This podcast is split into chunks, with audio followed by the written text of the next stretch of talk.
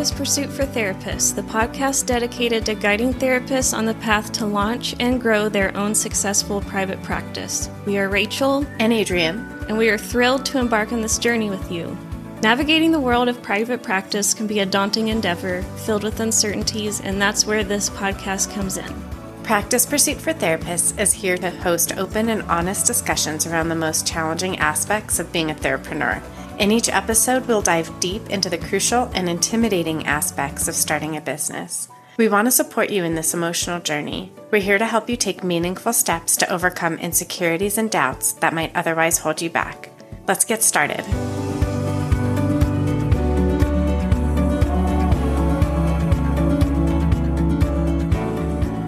Good morning, Rachel. We're continuing our series on causes of burnout, and today we're talking about lack of boundaries in our work.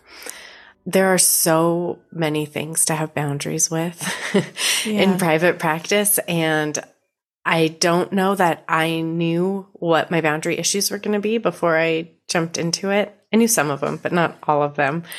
You know, one of the things that we were talking about was having boundaries with client scheduling and our own schedule. And that one can be so tough. This is one that I really do struggle with a lot in my practice. You know, when you have a client who needs to reschedule or cancel because of something that's come up in their schedule, moving that appointment is so tempting, especially when you work from home and you can make it work, but then you disrespect your own boundaries and you wind up working at all kinds of times that you don't want to. I don't know. That is one that I struggle with a lot. I, I need to make the money, right? Because we only get paid for client hours and I also need to have limits and boundaries. So do you struggle with that? Yeah, I do. I think I am so tempted to be lenient in those ways with clients. I'm also really tempted to schedule later sessions to mm-hmm. accommodate mm-hmm. clients' needs, especially since I am on the East Coast and I still see some clients in Colorado. I feel like I need to mm-hmm. accommodate for that time difference and honor their schedule. But I, I'm working on that one. I still struggle with that. My husband says all the time, time, if you scheduled an appointment with a doctor, they wouldn't do that. Like they have set hours, you know, you have to take time off work and make your schedule work around their availability. I guess the difference is we're a lot of times doing weekly appointments. Mm-hmm. But yeah, I also had health repercussions from not maintaining that boundary. I work later one day a week and I almost always get a migraine on that day.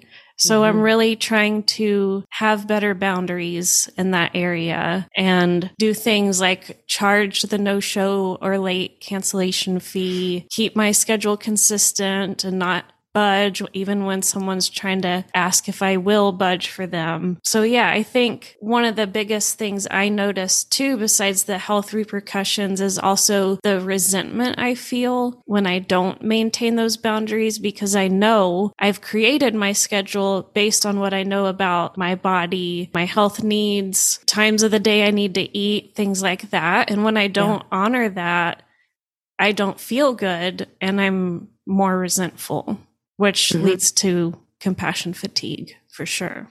Yeah, I struggle with the same things. I mean, I see people in my own state, but I do feel the need to be flexible, you know, because I yeah. have people who are teachers, mm-hmm. right? They can't take time off during the day and they need care too. Yeah. And so this is my internal battle all the time, especially if it's a client that's reached out that feels like a good fit in all the other ways. Mm-hmm. I want mm-hmm. to accommodate them. Right. And that part has been an internal battle and it's an ever changing one too. So when I took clients, probably, I don't know, eight months ago that were evening clients, I was seeing clients in the evening then. And as my kids have gotten involved in more and more after school activities, evenings have become harder and harder for me because I have to be their taxi. So then I wind up stressing myself out to try and maintain this evening schedule because I committed to it eight months ago, but my schedule has changed and taking that time to really recognize, okay, is this even a good fit for me anymore? Or do I need to refer out? Cause I have a really hard time referring out, especially if I've got good rapport with a client. Yeah, I totally understand that. Especially when you've been working with a client for years, maybe. Right. I want to honor that commitment and loyalty. But mm-hmm. I also know that when I have tried to change the schedule a little bit, clients have been receptive to that. So far, knock on wood, I have not had anyone get angry about me requesting to change the time that we meet. And sometimes I feel the need to explain why, which maybe I need to work on. They don't need to know that I'm doing it because I get migraines. Like that could create guilt. And I don't want them to feel guilty. But being able to validate my own need to change my schedule and feel empowered to assert that and trust that it'll be okay is mm-hmm. hard to do sometimes. It is really hard to do. Yeah. It's interesting because the first time I went into private practice, I made my entire schedule based around client needs. So yeah. I worked evenings and weekends because that's when the clients were available. And I hated it because I hate working evenings and weekends. And I mm-hmm. thought I mm-hmm. didn't go back to school to get a graduate degree to have to keep working evenings and weekends, right? right? right. I wanted more of a daytime schedule. And for some people, it works great to do evenings and weekends, and that's perfect for the clients that need them. But it doesn't work for my life and my lifestyle. So when I went into private practice this time around, I thought, okay, I'm going to just block it and I'm going to offer what I offer and I'm going to hold firm to that. And if my schedule doesn't meet their needs, then I'm not the right therapist for them. I have done really well with that piece. So I don't take on clients anymore that need late afternoon or evening appointments. But when a client gets a new job and I've been seeing them for two years and now all of a sudden their needs change. Yeah. That one is a lot tougher for me because I feel like there's also ethical implications that come into it where it's like, I don't want to abandon the client. Right. And I have to respect my own boundaries. And so that one can be a tough one. Yeah. I could see myself in that situation also definitely struggling with that too. Because again, we've established rapport. Mm-hmm. There's a good relationship. It could be detrimental, but trusting the resiliency of the people we work with and knowing that when we're taking care of ourselves, we're our best provider. You know, that's something I try to keep in mind, but it's it's tough, especially in the helping profession. We've made some points in past episodes about the martyr complex and the lack mindset. You know, those things come mm-hmm. into play and we feel like we need to be what everyone needs.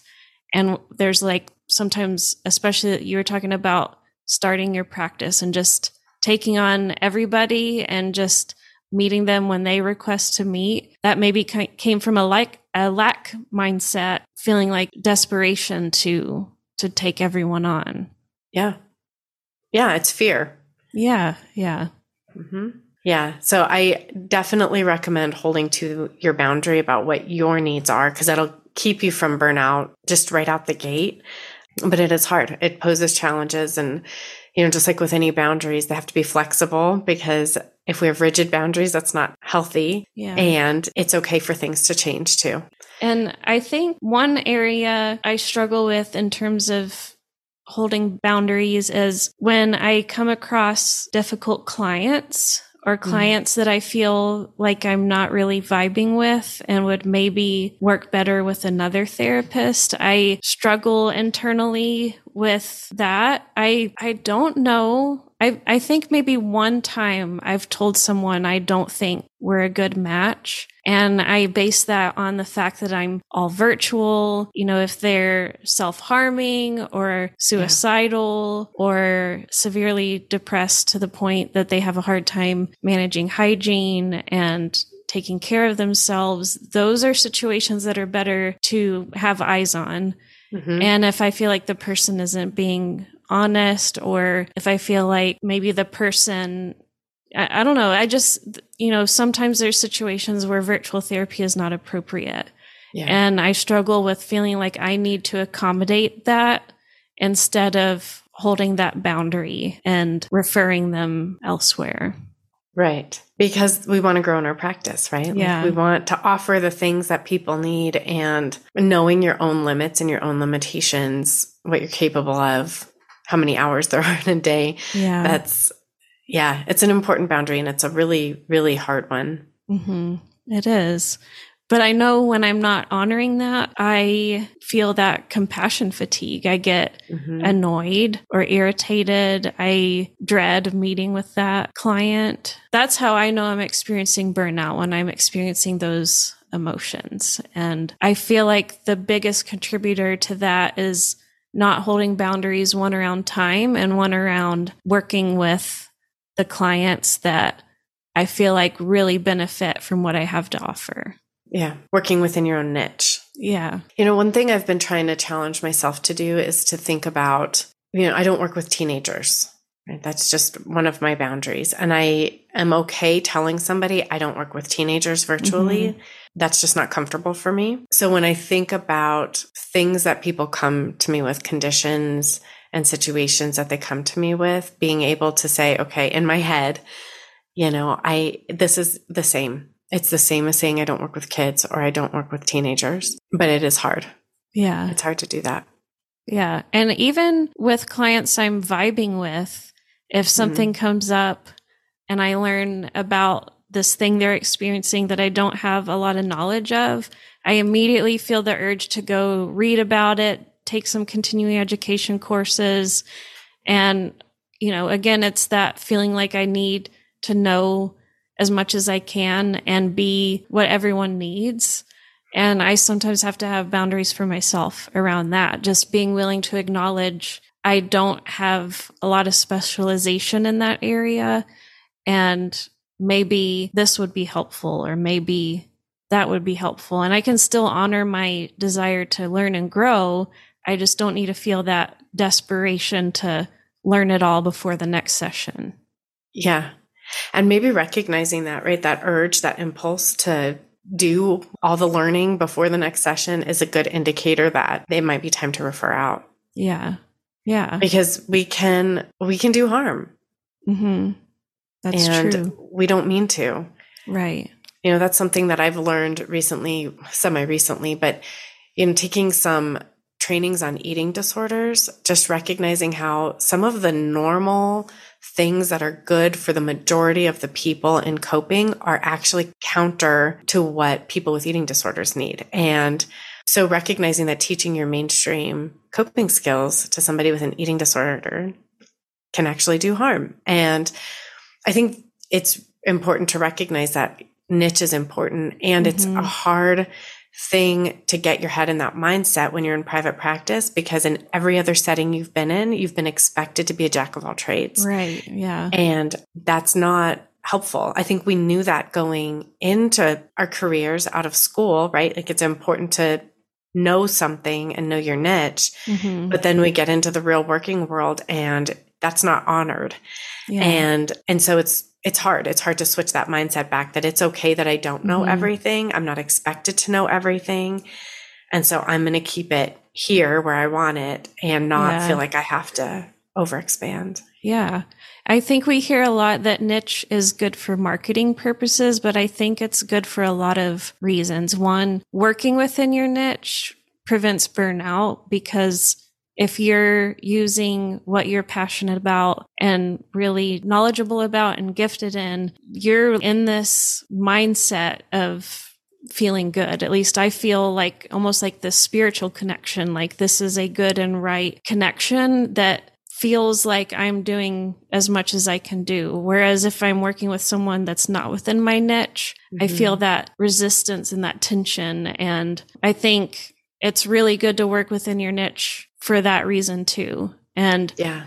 When you're also when you're working within a niche that you're passionate about, it's a lot easier and more exciting to keep working. 100%. Yeah. You don't get that burnout feeling. You yeah. look forward to seeing your clients. Um, it doesn't feel stressful to think, yeah. oh my gosh, what are they going to throw at me? Because I really don't know anything about this topic. Yeah. Yeah. Definitely. You had mentioned, you've mentioned compassion fatigue a couple of times. Mm-hmm. What are your thoughts on compassion fatigue and burnout? So, as I was mentioning compassion fatigue and made a note about that in our podcast notes, I was thinking a particular time I worked with a client that had really high needs. There was falling out when I had to set a boundary and say this really isn't appropriate. I was experiencing a lot of compassion fatigue in that dynamic. And I now recognize that part of that was from not really establishing the boundaries and, you know, communicating the boundaries along the way. And I think to a degree I did, but it kind of built up to this big incident where I probably on my face didn't look very compassionate. I probably was giving off a vibe that I was irritated. And and that probably was ultimately what created the disconnect in the end mm. more than the words I was speaking. So I really learned from that situation that again, honoring my niche and communicating the boundaries along the way, especially up front. It's not always comfortable to have the conversation in the first session where you have to clarify the rules and the things in the documents that they sign. I sometimes have a hard time wanting to communicate that up front and just, mm-hmm. you know, talk about it as it comes up. But I think it's a really important part of the relationship and the impact of therapy to really clearly state those boundaries up front. Yeah. And I can respond in compassionate ways more easily when the person knows what the rule is and they're prepared for the consequences versus if I, there's been times I've waited till something happened and then explained it and let it go because I didn't explain it before and then say, well, the next time I really need to enforce this you know, those kinds of things creates yeah. compassion fatigue. And that to me is really similar to burnout when I feel like I'm not feeling compassion towards my clients and I'm feeling resentment, it's almost always because I didn't clarify a boundary clearly enough. Yeah. You know, one thing I'm challenging myself to do with that in my own practice is in January redoing everybody's contract uh, mm-hmm. what are the yeah things? the, the documentation, the HIPAA, the right, you know, right. just the policies, redoing mm-hmm. all of my policies and just updating them and taking time to revisit them so that I am secure in the fact that this is top of mind, that they remember mm-hmm. the rules. Because when you've been seeing somebody for years, they forget. Yeah. We all do. We forget, right? Yeah. So that's something I'm challenging myself to do. I like uh, that. I'm going to add that to my challenge. Well, I did recently have my lawyer review all my documents. I ran them through ChatGPT. I updated them and I had my lawyer review them. And that was actually really helpful because she was saying, you need to be charging more. You need to have mm. a stricter boundary with this. She was encouraging me to be more assertive and really know my worth. And that was encouraging to have a lawyer back that up. So now all my documents are rewritten and I do need to update that in SimplePractice and send them to my clients. And that would be a good opportunity to talk to everybody and review the rules again. Yeah. Okay. So what about resources? You talk about the lawyer, mm-hmm. right? Um, so sometimes with private practice, we have limited resources. We don't have the money to pay for people to do all of the things. So we wind up doing all of the things ourselves. And then it's really hard to hold a time boundary. Right. What are some things? I know we've reviewed this in a previous episode, but what are things that you just off the cuff recommend that people spend their money on and don't yeah. do themselves? I think anything that involves liability like you mentioned earlier. I want to know that if something happens with a client, I have my lawyer backing me. I know that this document was written by a lawyer. I know that I'm doing the right thing and saying the right things and honoring the law, the state laws and federal laws. So having a lawyer review your documents, having a lawyer approve and give recommendations on the way I'm running my business. I also hire people to do my taxes. That's something that scares me and mm-hmm. holds liability in my mind. So I have someone that I have hired someone that does the bookkeeping and does my taxes. And I don't have to feel anxious about making sure I'm doing everything right. So those are two things that I have outsourced. I'm working both emotionally and financially towards having someone manage my website and do things that maybe aren't necessarily essential, but would be helpful to have that lifted off my chest. It would help with burnout. I think a part of burnout is having everything on my shoulders and feeling like I need to be a jack of all trades because I don't want to spend the money outsourcing. Mm-hmm. So I might spend a week learning about how to make a website or something like that where I could be putting it towards better uses. So yeah. For me, it's like definitely where there's an area of liability, for sure, outsource if you can to, you know, the next tier, I guess, is when I feel like I'm financially able, outsource the things that feel like I'm not super knowledgeable in. And then I can let go of feeling the need to be an expert in that. Yeah. What do you think?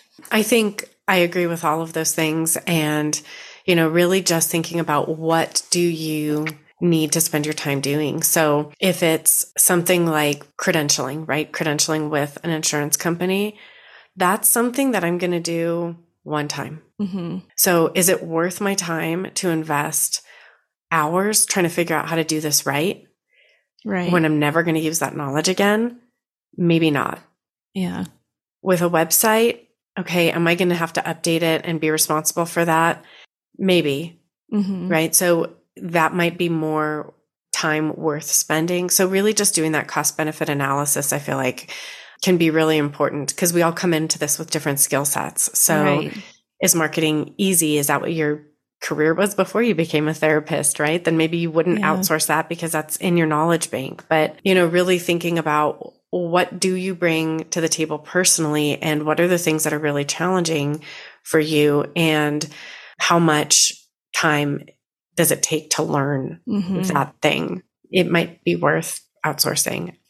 I definitely outsource taxes. I outsource the liability stuff and I outsource credentialing because I started doing it on my own and it was like, this is too much stinking work. So, yeah, there's a lot of things that don't make sense. And yeah, yeah it, it's, I wish I did that.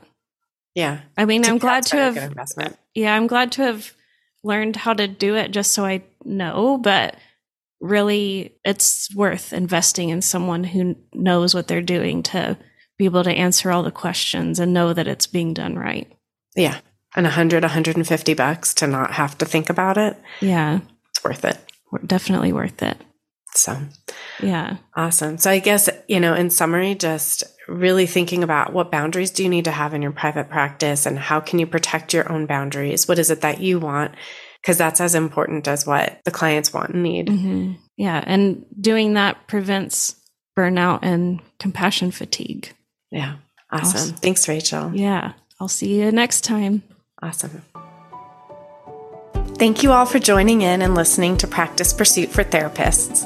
Please like, subscribe, and share if you loved this episode. We appreciate you all, and we'll see you next time.